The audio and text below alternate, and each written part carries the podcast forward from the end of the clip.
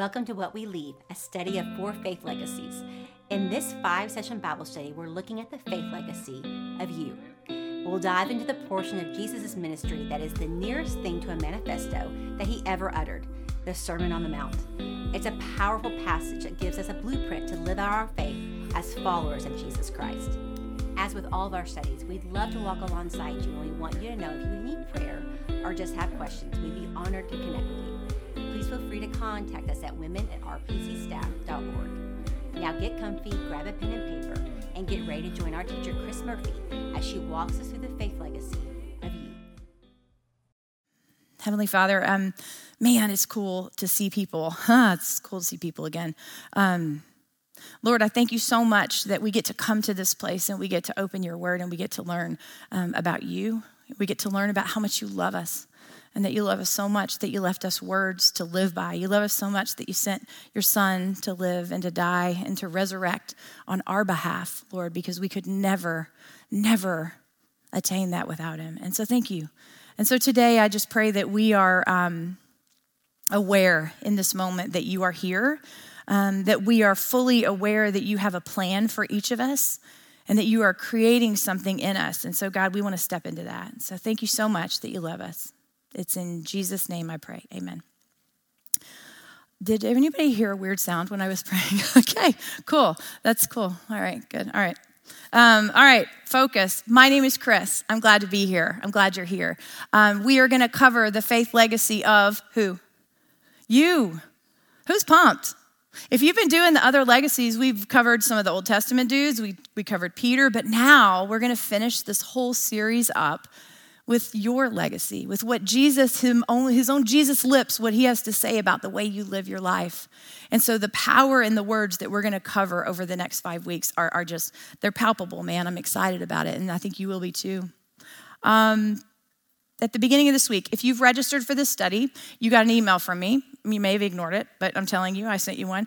And the email said, I want you to consider a sentence. It's something that God's kind of put in my brain for the last couple weeks as we've been getting ready for this. And, and I want you to think about this. I asked you to remember this sentence and think about how you would answer it, okay? The sentence is this I am becoming blank. I am becoming blank. You know, as I thought about that sentence, because honestly, when I wrote um, this particular study about our legacy, the faith legacy that we're developing and that we're going to leave, I just kind of kept coming up with that word becoming because I feel like that's what God is telling us. I am creating something in you. You are becoming something. And so for me, I was like, man, I want to write this down. I want to write it at the top of every page because I want to ask myself every day, Chris, what are you becoming today? What are you allowing God to build today? Um, and so I hope you'll do the same. As I was thinking through the idea of becoming, obviously, the first thing I thought about was Plato, right? Everybody thinks of Plato, right? When you think of your legacy through Jesus Christ, our Savior. Amen? Right? No, um, maybe not. Plato. Hey, could, hey, could somebody jump backstage and see what's happening? Okay, cool. Again, don't you love when we're not recording it? It's just wheels flying off everywhere. Oh, Oh, it's on the roof. Okay, all right. Sounds good. Okay. Welcome to Rock Point Church. You were. You were focused on me because I'm so loud in my Play Doh. Okay, sure you were. Um, all right, here's the thing the Play Doh. Okay, here's what I'm thinking about. I had to call a friend because my kids are so old now that all the Play Doh that I have is all dry. so it didn't even work. But I had to call my buddy who has littles running around and, and I said, Bring me some Play Doh because here's what I was thinking if we're becoming something, right? Like we are basically stinky Play Doh or clay, you know? We are moldable, we are changeable. And, and I just kept thinking, like, I want to be um, in the hands of God and I want Him to, be, to create something in me. I want Him to transform me from this into whatever He wants me to be. You know, and so for me, that was what I kept thinking about. Am I pliable? Am I willing? Am I available to him? Or am I trying to control the deal? Am I trying to become who Chris wants to be? Or am I letting God take hold of me and just turn me into whatever he wants me to be? Um, I don't know. I don't know how you feel about that, but that's how I feel like we need to start this journey is, is God, who am I becoming because of who you're molding me and transforming me into? The beauty is We've covered so many cool faith legacies, but here's what I love. We are going to read Jesus's like red letter words out of his Jesus mouth about you, about me, about what he expects of you and me, and about how we are to live and be available for him to create something in us. I'm so pumped about that, right? Well, I mentioned we're going to spend our time in, in the book of Matthew. So if you want to flip there, you can. Chapter 5 is where we're going to start. Here's what we're going to do. I'm today, okay, today is always the day where I kind of give you a little introduction, little background, context kind of thing, okay? So we're going to do that. What we're going to do is first, I'm going to kind of give you a little introduction to Matthew and a little bit about the Gospels, okay? And then I'm going to give you an introduction to the Sermon on the Mount, which is where we're going to spend the next five weeks. And that's going to be in Matthew chapters 5 through 7. That's the whole of where you'll be, okay? So, intro to Matthew, intro to the Sermon on the Mount. And then we're going to look at some of the key themes that you're going to see coming up as we go through this for the next five, um, five sessions. And then the last thing we're going to cover before we close, and I kind of give you a little challenge, is we're going to cover the starting point of this sermon. You see, it's always so interesting, right? When you, when you see Jesus' words, that's why they're in red, when you see him begin to speak, I was fascinated with this particular sermon because of the way he started it. And so we're going to look at that today before we um, go into our discussion group. So, with that, open up your Bible if you'd like. If not, I'm going to read some things to you. But Matthew chapter 5, and that's in the New Testament, okay? I mentioned um, Matthew is a gospel. It's in the New Testament. It's actually the first book of the New Testament. And you'll notice if you're, I don't know how familiar you are with your Bible, but I will tell you this there's, there's this like little gap between the Old Testament and the New Testament. Usually it's just like one blank page. But that one blank page represents 400 years. 400 years of silence between the Old Testament and Matthew chapter 1, verse 1. Okay? So just to kind of get your mind around that a little bit the Gospels. When I was new to Bible study, you know, I'd always hear people talk about the Gospel of John, the Gospel of Matthew, the Gospel of whatever. And I didn't really understand what's the difference of, of, of the Gospels versus the letters or the epistles or the wisdom books and all the things. Okay, so I'm going to give you a little primer real fast before we get into Matthew, okay? The Gospels, there's four of them. There's four of them, and they're beginning. Uh, they're at the beginning of the New Testament. Okay, Matthew, Mark, Luke, and John. Uh, those are the story of Jesus, okay? Those are the four accounts of the first-hand story of Jesus. Cool thing about about um, the Gospels, I always kind of wondered when I was early on in studying the Bible. I'm like, well, why do we why did we take four of them? You know, why couldn't we just do it once? Four different storytellers are going to tell the same story. Think of it that way. When you look at the Gospels, think of it as these are, these are told by four different perspectives or points of view, okay? I think about, like, for me, it helps me this way. This is Chris Brain, okay? When I think back to, like, stories and experiences I have in my life. Like, I think, I, I, don't know, I have no idea why this came to me, but it came to me when I was getting ready for this. I was thinking about when I was a little kid, um, I had a horse. We had a bunch of land. We'd run around, you know, country kids and ride our horses and everything bareback. So fun. I was probably barefoot at the time, really super smart, very, very brainy child. But where I was riding my horse and it was kind of muddy and kind of rainy, and I was out there doing my thing, and, and she slipped and she fell, okay? And so for me, I don't even remember how old I, I was. I want to say I was little, like 10, 9, something like that. I remember it like this slow motion. You know, we're taking this right turn and the mud's flying up and the dace, my horse is like rolling around on the ground. I look over and, ah, she's going to roll on me and all this stuff. And then I jump up and I hop to my mom. You know, I have this whole like memory of the story.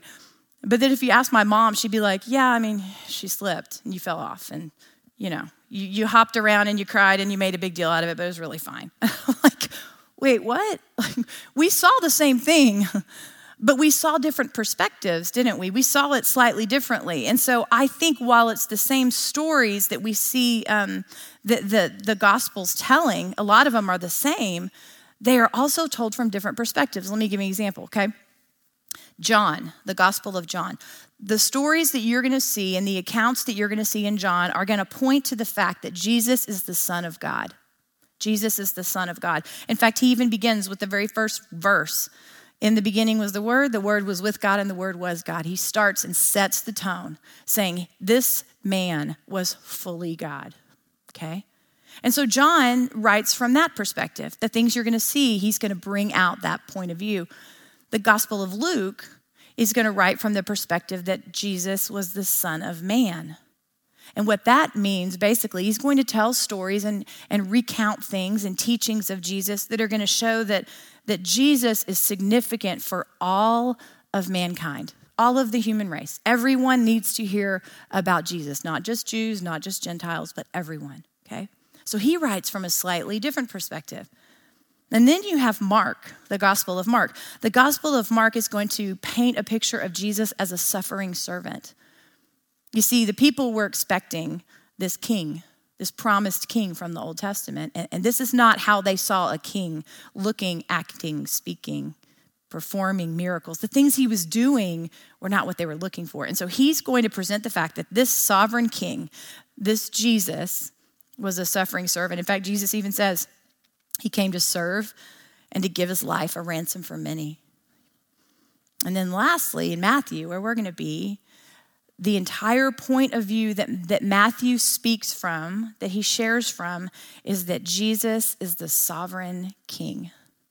You're going to see a lot of kingdom language. In fact, in the Sermon on the Mount, I want you to watch for the word kingdom. You're going to see it often, okay?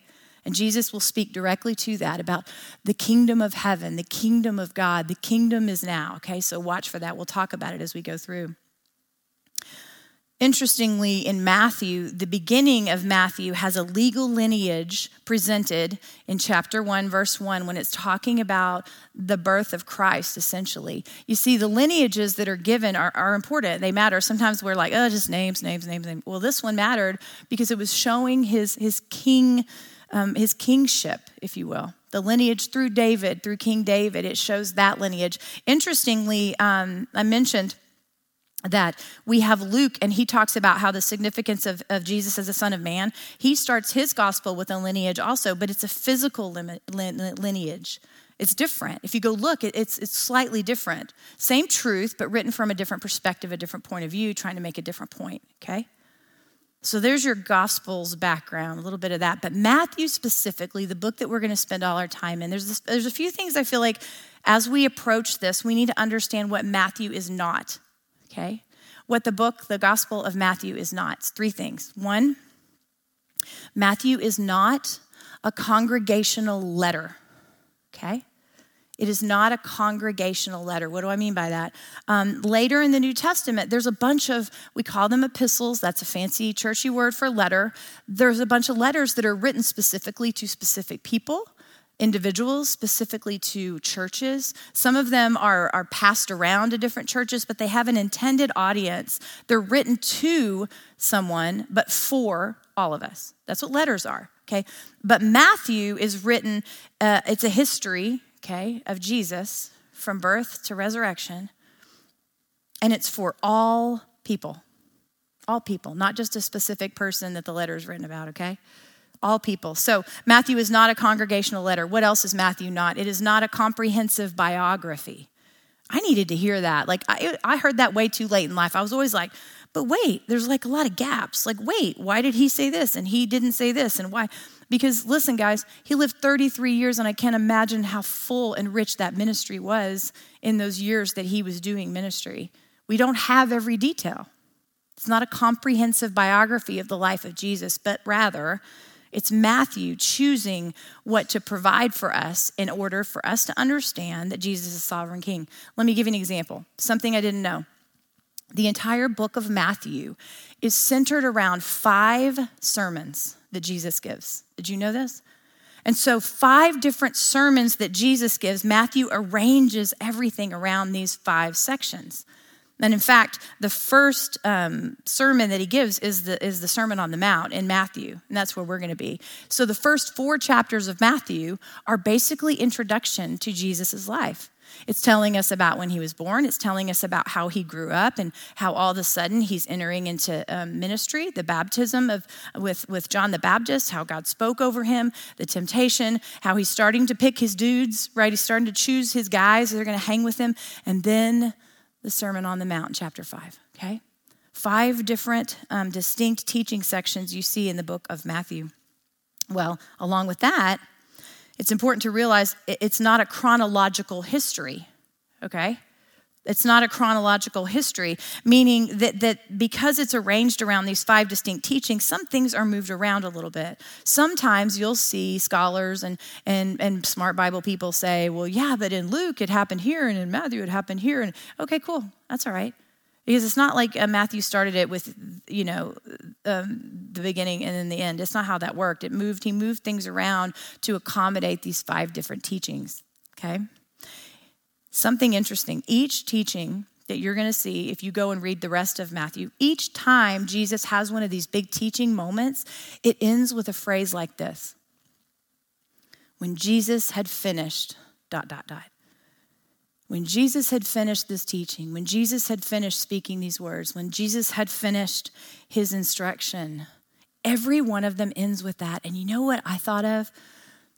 We need to know that that matters. You know why? Because it's basically what we talk about in here. We don't want to put this on a bookshelf and forget to live it out. And so I challenge you as you go through this and we go through five through seven of Matthew, I want you to ask yourself when Jesus finished teaching, Chris, what? What? What am I going to do with it? Well, that's a good little brief primer of Matthew. So you know what we're stepping into, okay? It's written from Matthew's perspective. He's a, one of Jesus's 12 dudes, okay? He's the one who wrote it. We think, actually, did you know all the Gospels are technically anonymous authors? Yeah, right, whatever. But they're named after who we think probably wrote them. So just so that you know, it's coming from his firsthand account. All right, Matthew. So now let's look at Sermon on the Mount. Like I mentioned, this is where we're going to spend all of our time, okay? Sermon on the Mount starts in chapter 5 of Matthew, goes through chapter 7. John Stott, I, I, I, like looking at his commentaries. He said this about the Sermon on the Mount, and it stuck with me. He said that this is the closest thing that Jesus ever gets to preaching a manifesto. How about that, huh? And of course, if you're like me, I had to immediately Google what is the definition for manifesto? Because I'm like, that sounds really fancy, but what does that even mean? A manifesto is this it's a public declaration of intentions, of motives, of views, or of aims. It's this public declaration, okay? Which I love because in that moment, now you have witnesses, okay? And so, this is what we call Jesus' manifesto. He's going to answer some questions that, that we all ask as believers of Jesus. One is that what does Jesus, what does a Jesus follower really believe? He's going to answer that. And then, how do we live that out as a result? He's going to answer that. Okay? That's what we're going to get when we go through this Sermon on the Mount. It's 111 verses. It's the fullest exposition of Jesus ever recorded in any of the Gospels. Okay? It's the most famous of his speeches. It's going to expand on the laws of Moses. If you did Moses with us, you're going to be like, oh, great, more of that. Yep, he's going to talk about a lot of that. He's going to expand on that. He's going to tell us how to pray. He's going to tell us how to do all sorts of stuff if we're believers of Jesus Christ. It's similar to a passage in Luke 6. You may be familiar with this. In Luke 6, there's a passage that's Jesus speaking.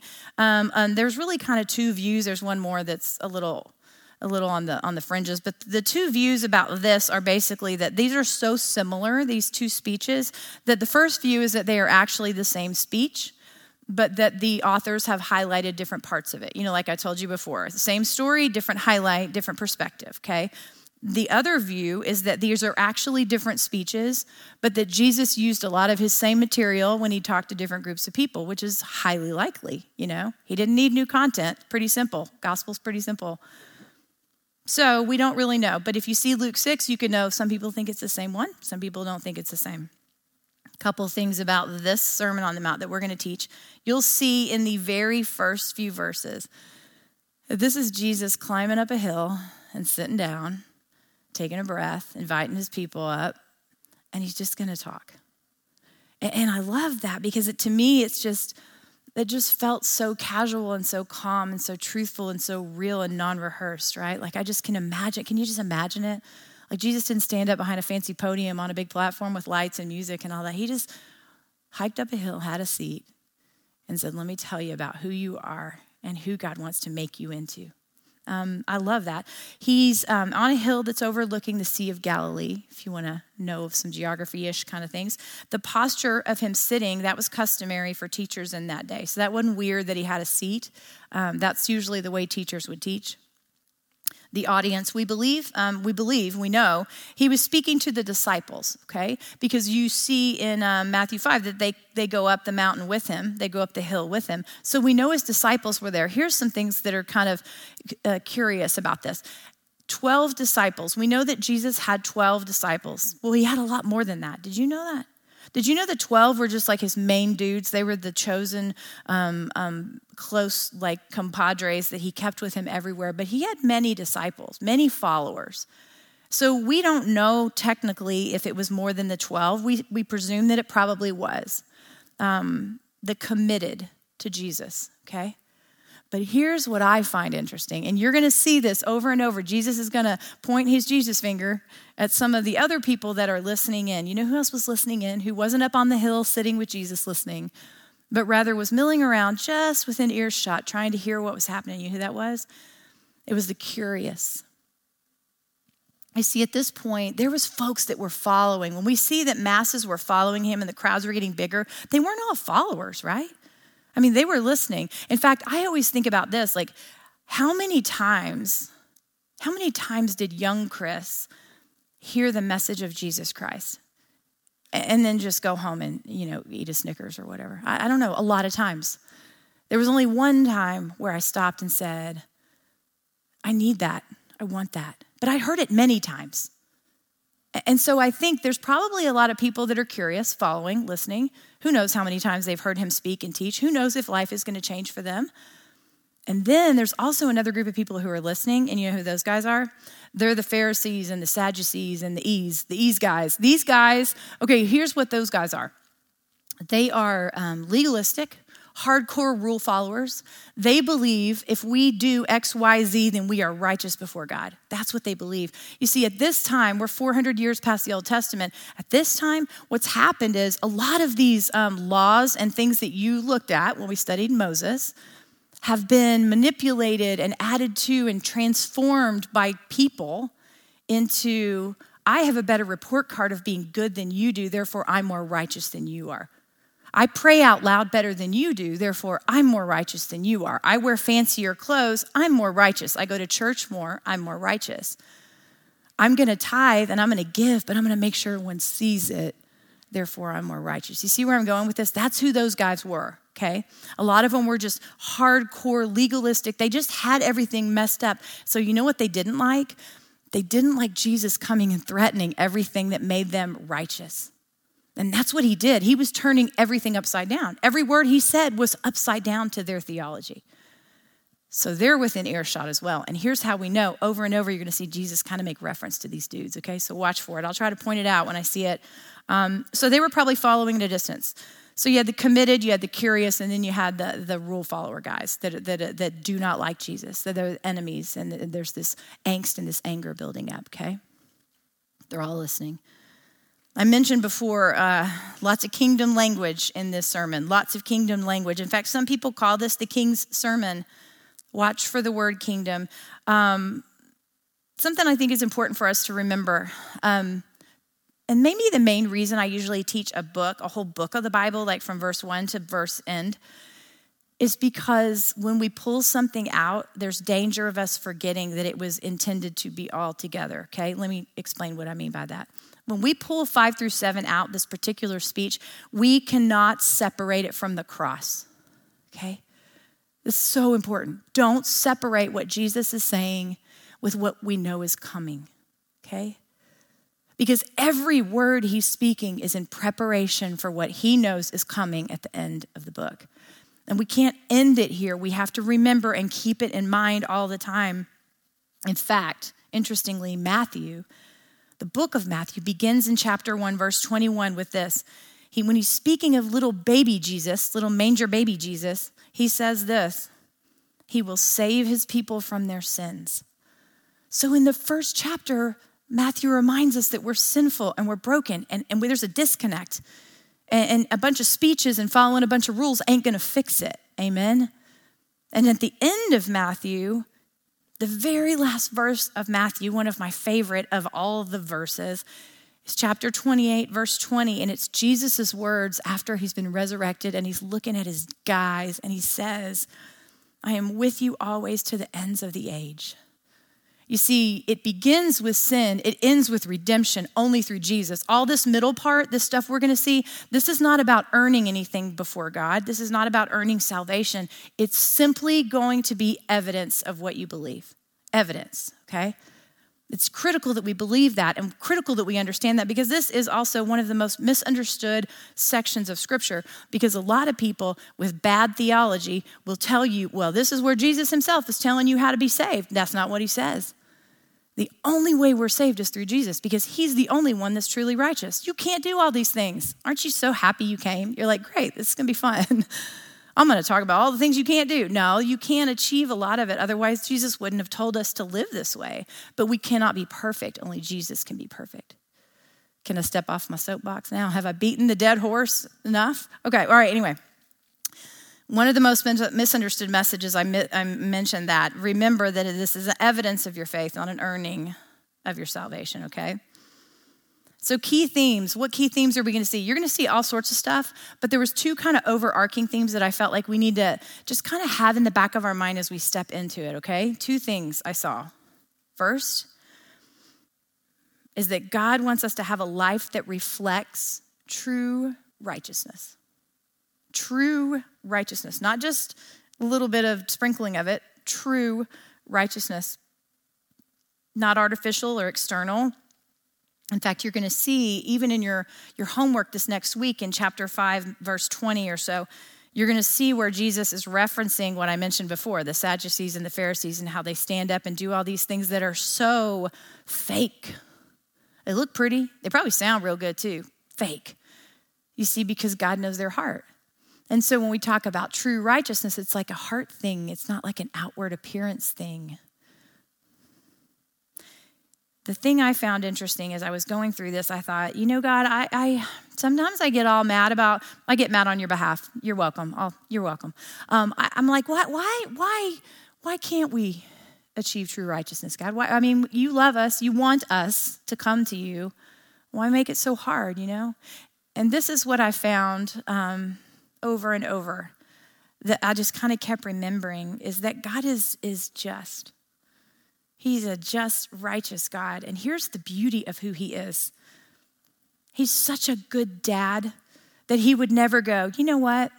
All those things you have done, you are doing, you will do that are sins against me, all those things, I, I, I, I'm so just that there's a deserved punishment for those things. I'm not going to wipe the slate clean because then it makes none of that matter. It makes what Jesus did not matter. See, what had to happen because God is so just is we had to pay the price for all the things we did do and will do. Amen? Super fun stuff, right?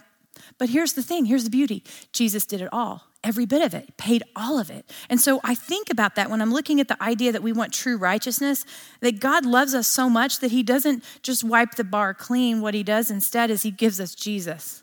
Amen? So cool. Well, righteousness only is achieved through Christ. So we see that we want to live a life that reflects true righteousness. Well, we have to trust Jesus, okay? You're going to see that. You're going to know that the minute we get into this with Him.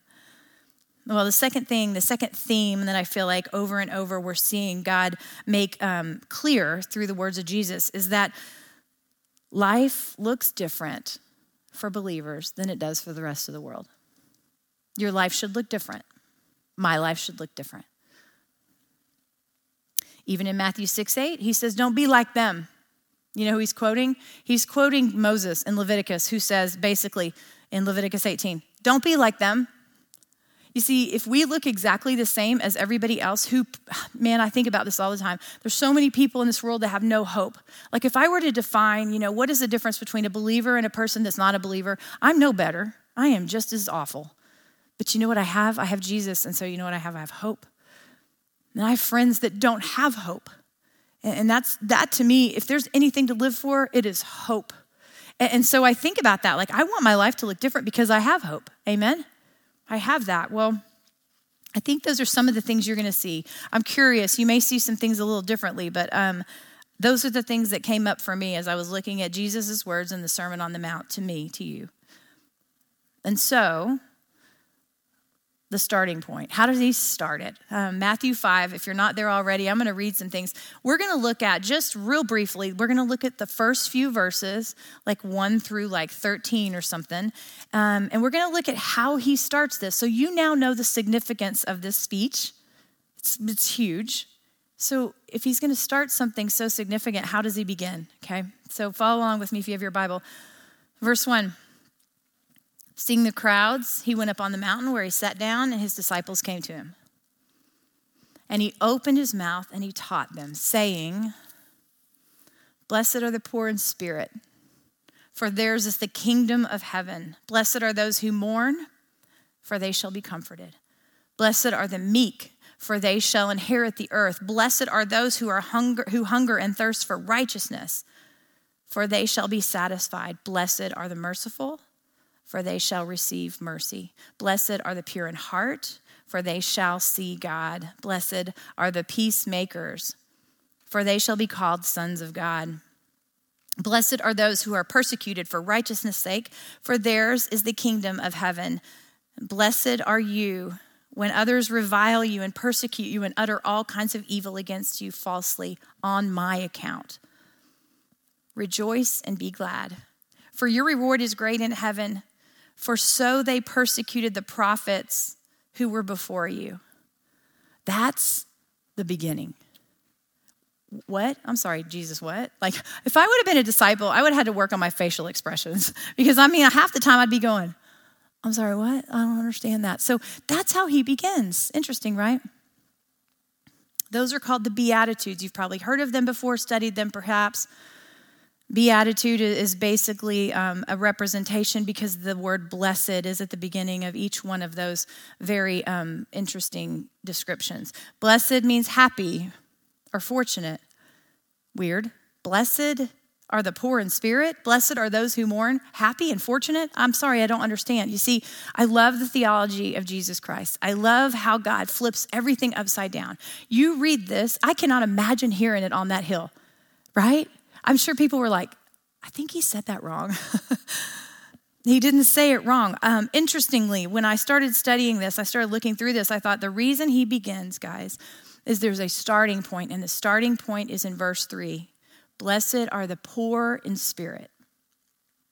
What does that mean? Blessed are the poor in spirit. Think of these Beatitudes. I've never thought of them this way before. Think of them not as independent, specific, eight different people, not the, the person who's poor in spirit, the person who mourns, the person who's meek. Don't think of them as individual people, but rather think of them as a building block, okay?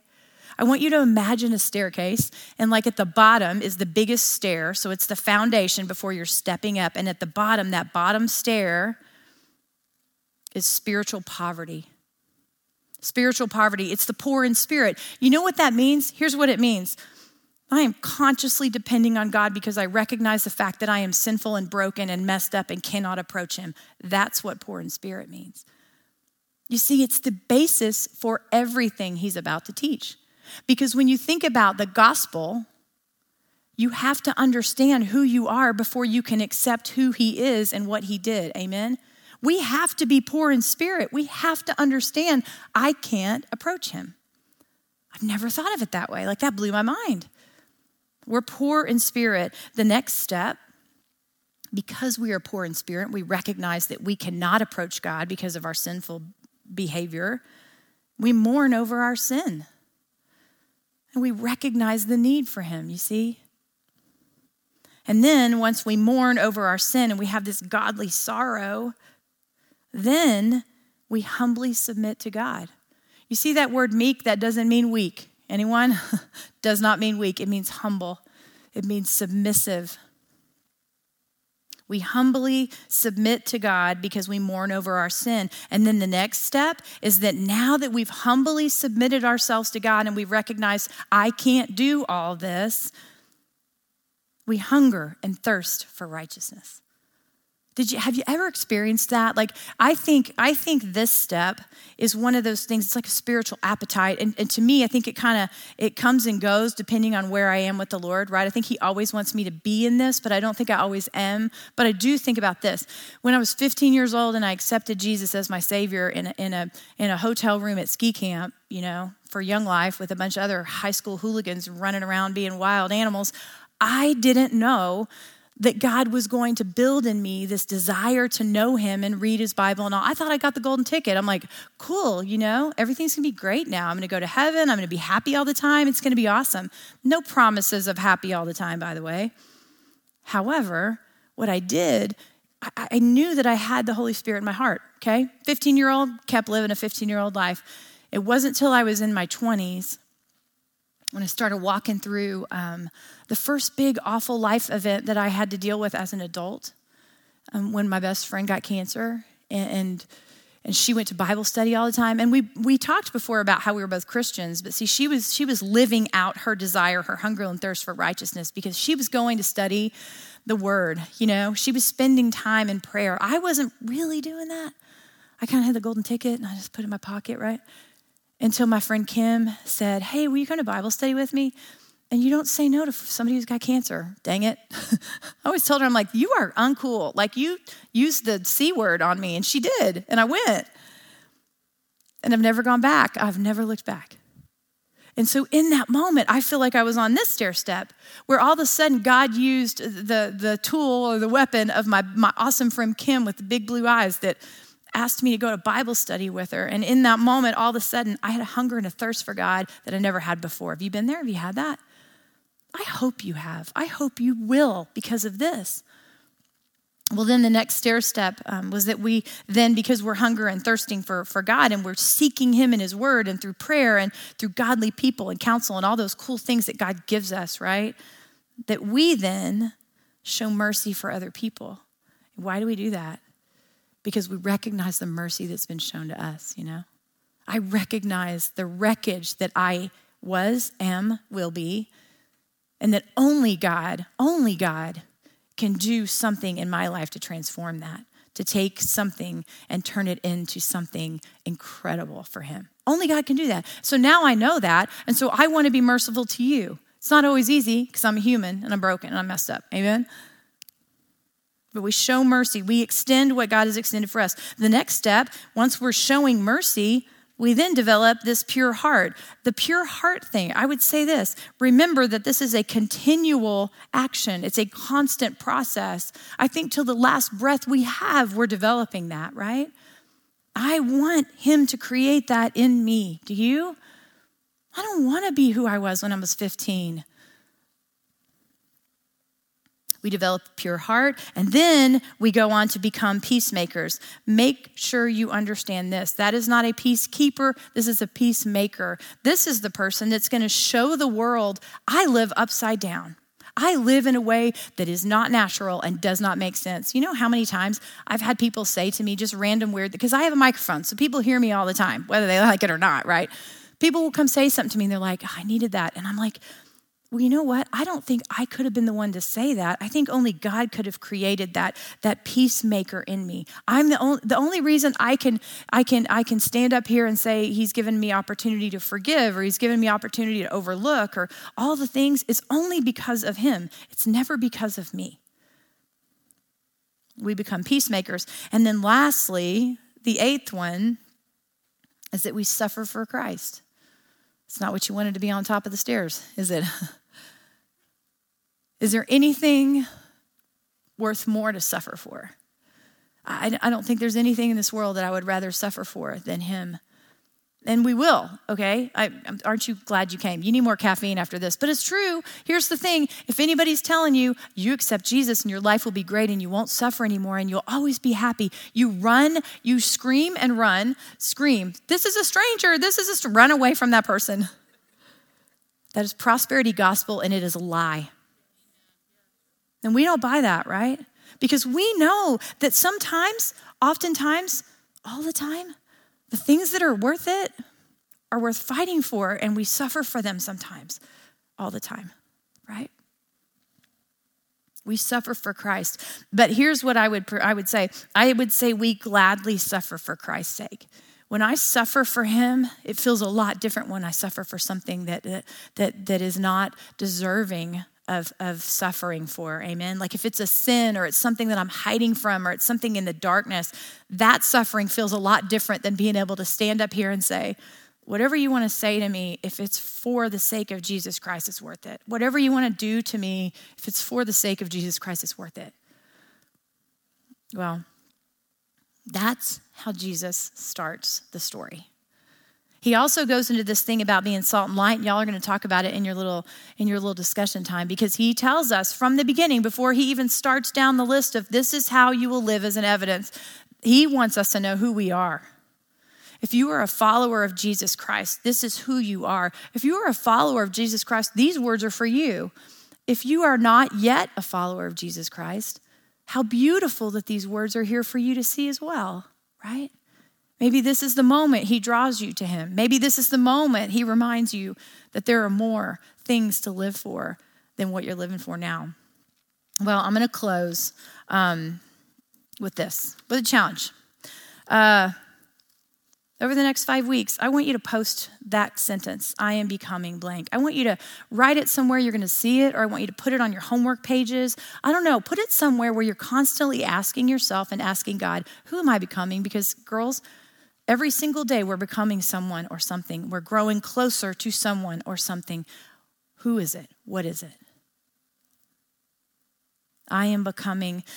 Before you walk out of here, and you don't have to write any of this down, I just want you to hear these words. You know, as I was thinking through finishing that sentence, I was overwhelmed with the thought that God speaks to this in the Bible over and over and over. And just, I don't even know a lot of Bible. I just know some of the Bible things.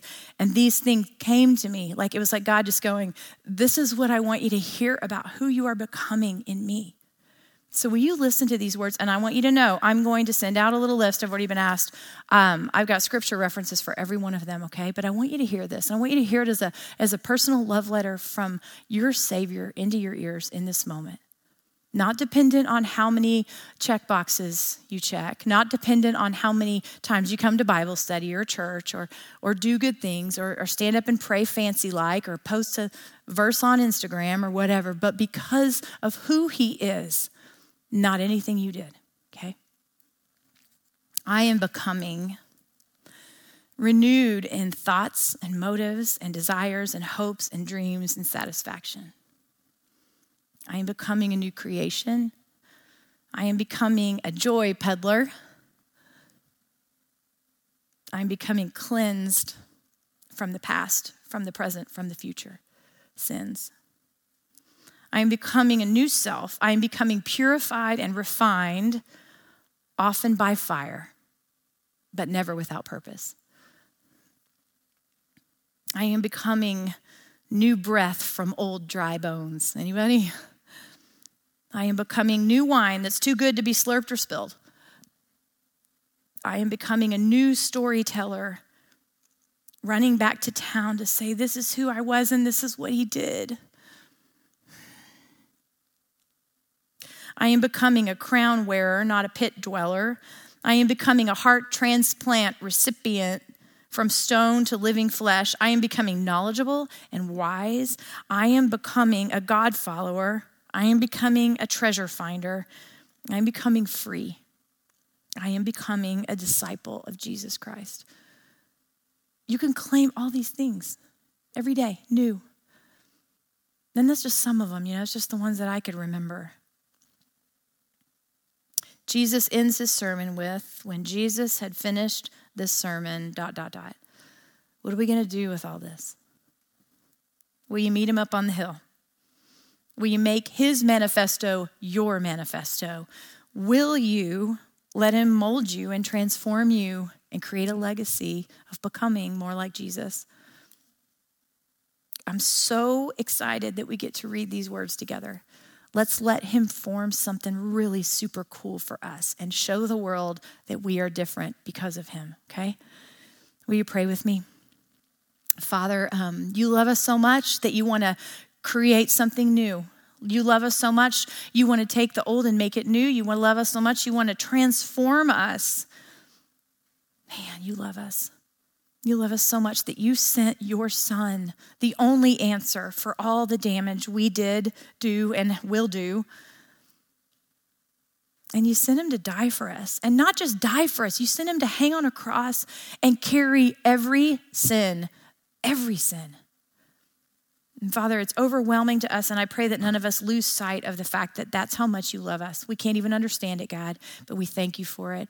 And so in this moment, I pray that each of us comes to know you in a deeper way because we know what you have for us. Thank you that you care enough. God, we want to be a light, we don't want to be a dark. Show us how to do it. And we just um, thank you for all of these things, all of this time, and your word in your son's name. Amen.